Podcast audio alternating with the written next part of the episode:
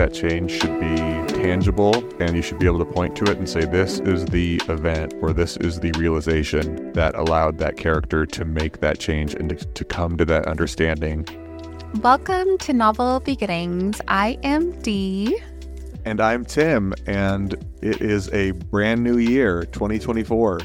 I was going to say it's 2023.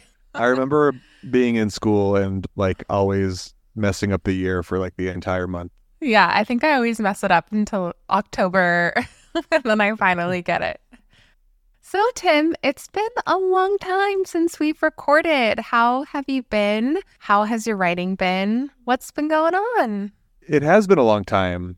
Last we talked, I had finished my first draft and I have kind of let it marinate a little bit. So I haven't really like dug in and done a ton of writing. I've done some 10,000 foot story architecture and some character work and things like that, but I haven't really like dug back into the chapter paragraph, which is something that I'm hoping to do dive back into in 2024. Do you feel like letting it marinate was an active choice or you kind of just dropped the ball a little bit this month? I think it's a little bit of both. The holidays are always a really busy time, especially when, you know, you have young kids. And so that was kind of a, a distraction, but also I just wanted, I felt like I needed to step away from it for a little bit. I, I didn't really know once I finished my first draft, I didn't really know exactly how I wanted to, t- to tackle draft two and what changes I needed to make. And I knew there were things that I really liked about the first draft and things that I needed to change, but I didn't quite grasp how to tackle those changes. And so I think or my thought process was that I would take a little break and then come back to it with with fresh eyes. And I, I think it's worked as intended. I don't know. I haven't really dove back in completely yet, but a lot of my sentences and my uh, paragraphs and and uh, it, it, when I reread them, it's like I'm reading them for the first time, and and I can make like mm. active changes, or I can say, "Oh, that's really working." That made me laugh, and and that's a always a fun moment. That's great. New year, new eyes, new perspective. That's wonderful.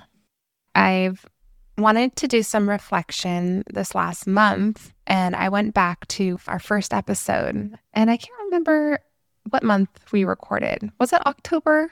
Maybe September. September. Actually, yeah, it was September. Yeah. And we had some lofty goals. We said in 3 months if you follow us on this journey, you're going to hit your first draft. And you know what? Both of us did it. Like we did it. And I hope our listeners, if you were following along on this journey, you did it too.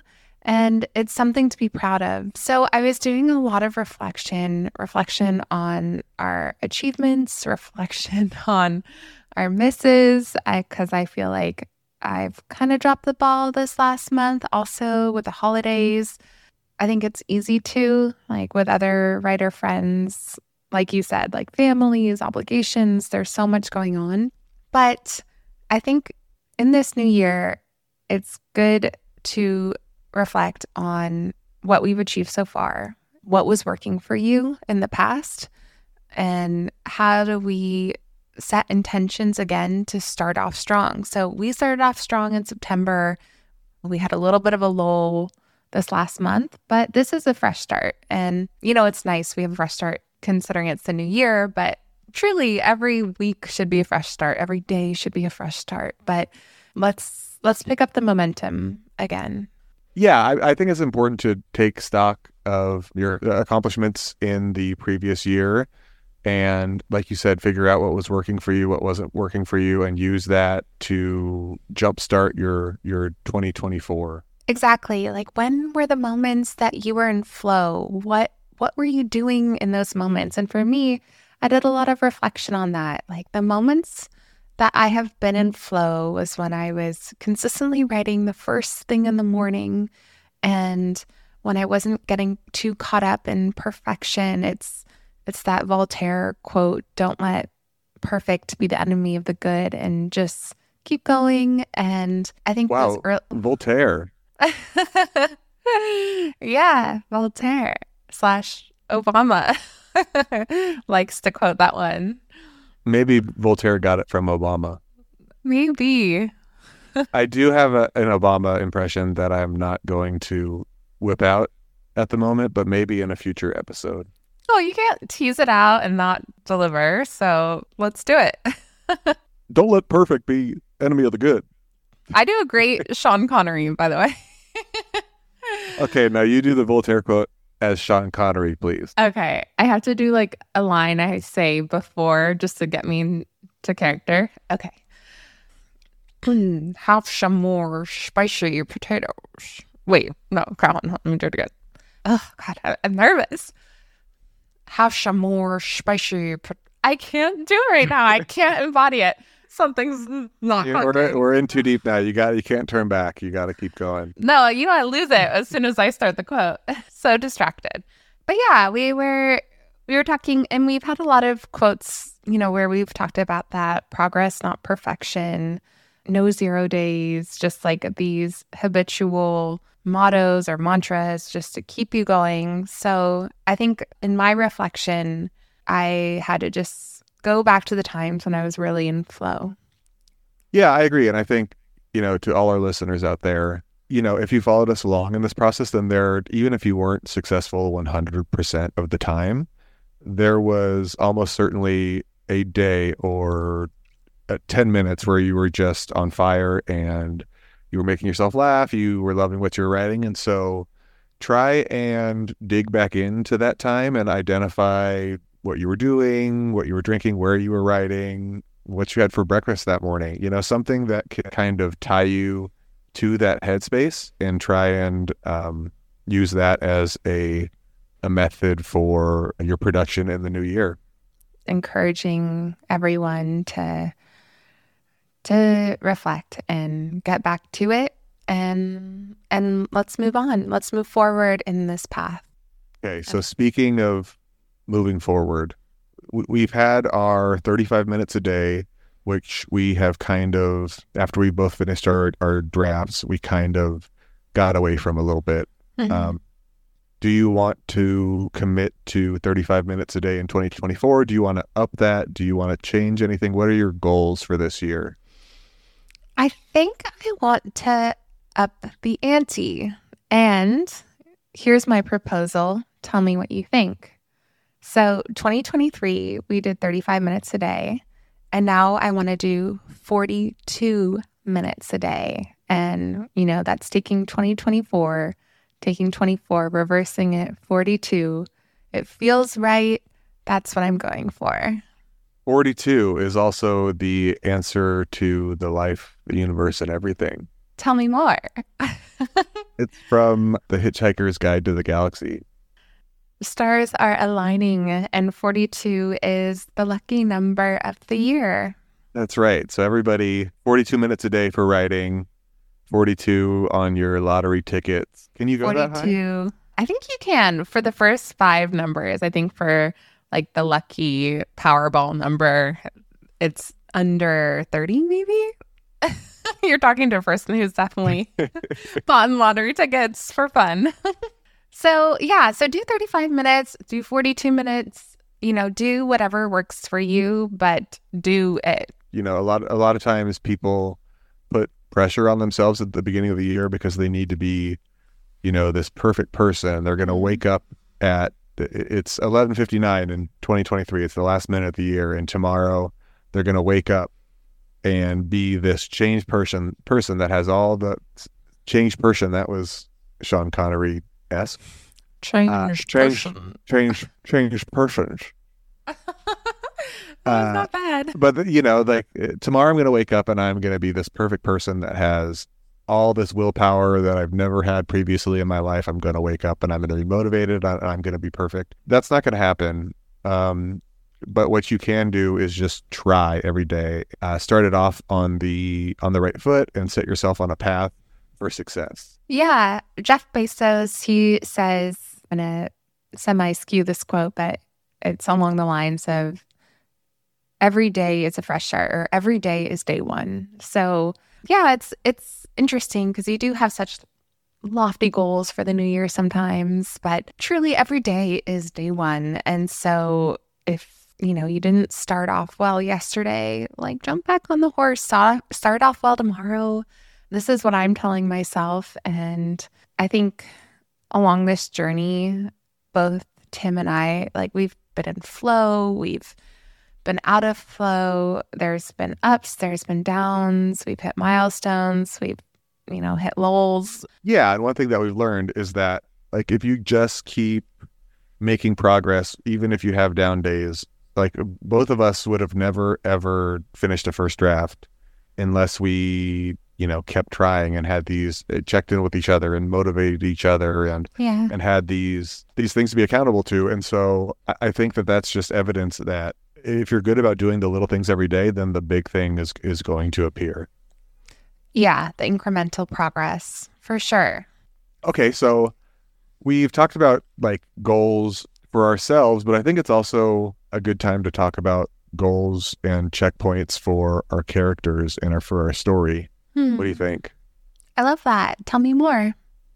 we all have our personal resolutions for the new year, but I would I would like you to ask yourself what would your main character's New Year's resolution be? I love that. Okay. I love and it doesn't that. have to be main character. It could be all of your characters. I think it's it's a, a good way to, you know, gain some insight or maybe discover something that you didn't know was there or just give a little depth to your characters. that is a great, great. Was that a Tony the Tiger impression? It was a Tony the Tiger impression. Talking about character resolutions, I want to dive a little bit more into that. I think it's an interesting exercise because there's multiple levels to it. So if you if you say, you know, if you if you ask yourself what is my main character's what would their New Year's resolution be? I think that would help you discover some things about your character, but I also want to point out that I don't think your character would be asking for the thing that they need. Or I don't think their resolution would be the thing that they need. I think it would be the thing that they want Mm. Whereas the thing that they need is something that they're going to discover throughout the events of the story. So if you ask me what my character wanted at the beginning of the story or what their resolution would be at the beginning of the story, it would be a lot different than what it would be at the end. Does that make sense? Yeah, I mean, I love this idea of need versus want because usually a character does want something. And I would say that oftentimes maybe they know what they need, but sometimes they don't. But there are other characters in the story, usually characters that are close to them, that often know what they need, if that makes sense. Yeah, no, I, I absolutely, I agree 100%. to dive a little deeper with the resolutions when thinking what does this character want in the new year it's also diving into what is driving the character to want that uh, is this a resolution due to a past failure or a desire for potential growth or is this want influenced by other characters it's asking other questions to understand that resolution a bit more What do you think your main character's resolution would be? That's a great question. And I think my main character. And, and I understand you have, you kind of have more than one main character as well. So pick, maybe just pick your favorite. yeah, I'm going to pick one. He wants to feel whole. And I know that's a little abstract. And you kind of have to read the book to understand it. But in his mind, his resolution is to feel complete. That's very confusing. Well, I mean, that, it's abstract, but it's it still works in my opinion. Yeah. What about yours? I think if you asked my character at the beginning of the story, she would want to just get by and disappear and keep her, you know, keep out of trouble, keep under the radar, Hmm. and just Interesting. like go unnoticed and not be bothered, not get in trouble. She's kind of, I- I have this section where she's kind of like the second best at, at everything, but she never tries to be the best because then that attracts attention. Mm, mhm. But then towards the end, I think her resolution would be to be more receptive to responsibility and to be willing to take on responsibility and to try and expand her horizons that way. That's interesting. I mean, it's it's very interesting because I actually have a similar character flaw. I don't know if this is a flaw, but I like to be anonymous and there's something about me that doesn't like to have a lot of attention. I like to be under the radar. Um, and so I'm curious, doing a little psychology of myself right now, but why do you feel like your character wants that?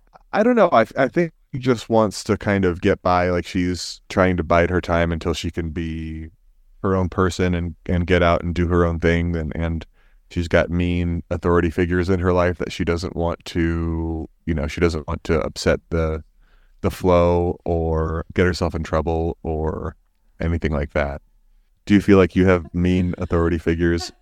No, I don't have mean authoritative figures in my life, but I think it does come from at times in life where attention kind of had negative effects. I think that's also a characteristic of being a kind of heady person, um, or a head, if you will, as opposed to a heart or a gut, like overthinking things. A talking head, will you? yeah, no, exactly. Great, great band. But yeah, I think that's that's kind of like a writer mindset in general. Somebody that, well, most writers. I mean, there are certainly showy year writers and people that are self promoting and you know have that kind of business uh, mentality about the industry. But I, think that most writers are, are people that kind of like to sneak under the radar and and not mm. set, set expectations so high. I don't do you know. think that's a reason why some writers use pseudonym? I do, yeah. I, I think that's probably one of the main reasons. Wouldn't you agree? I mean, there's could be a plethora of reasons why writers do it. One of them is, you know, for writers that do a little more like fantasy or whimsical, you know, it's fun to have a more whimsical name and it kind of makes the whole complete package a bit more magical, I would say. Yeah, um, I agree with that. Yeah. Or if you and just want to write smut and you don't want, you know, like your friends and family to know that you're writing Fifty Shades of Grey or what have you. you know, we can't be dissing Fifty Shades of Grey. No. hey, huge, huge moneymaker, big success. Yeah, huge moneymaker. Fantastic success. Wait, hold on. So, Di, do you use a, a pseudonym? As I have I been calling you Di when that's not your real name this whole time? You know, I will confess that Di is actually not my real name.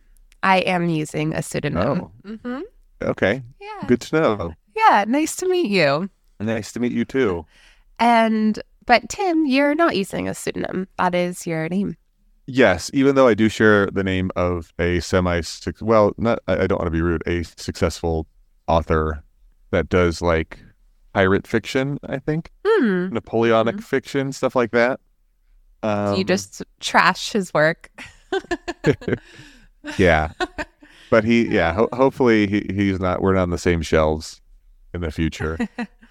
yeah, as long as you're in a mm-hmm. different section. Which, oh, might I add that I was in the bookstore yesterday looking at the quote self help section and it's one of the largest retailers in books, Barnes and Nobles, and they actually changed it to self transformation. So this is going back a couple episodes, but it's cool to wow. see. Yeah, it's cool to see that people are kind of removing that negative connotation and making it more positive. Now, did you look at the books in that section? Because it could have just been like werewolf books or something. yeah, there was a lot of like Wiccan type, like wizardry, wellness, spiritual books, but I like that stuff. So I will cast a spell. well, you started a movement, and I'm glad it's catching on. But my friend actually was telling me, I, I'm curious what you think about this because she was listening to a podcast and we were having this discussion.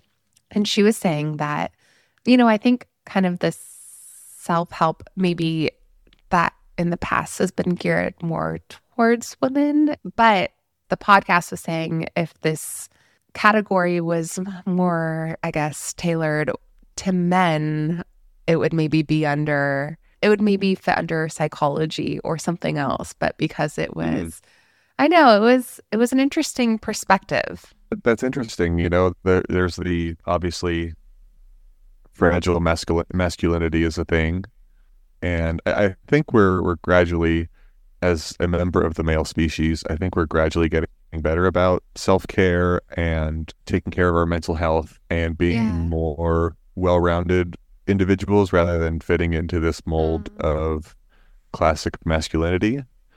I have a a skincare routine where I have a face wash and a, a night lotion and a cream that I do in the day, and so like so, you know things like that I think are are that were would have been looked at weirdly even a decade ago is now kind of accepted. I like to Yeah. think I'm a a trendsetter in that regard. Maybe not a trendsetter, but you're a modern man. So I can appreciate that. something you can think about your character is how they are challenging or different than the ideal man or woman or whatever gender your character is in whatever world they live in. How do they differ from that? What makes them unique?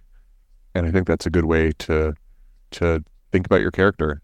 Actually, that relates to my character. I'm working on a pretty classic story, but it has a lot of modern themes.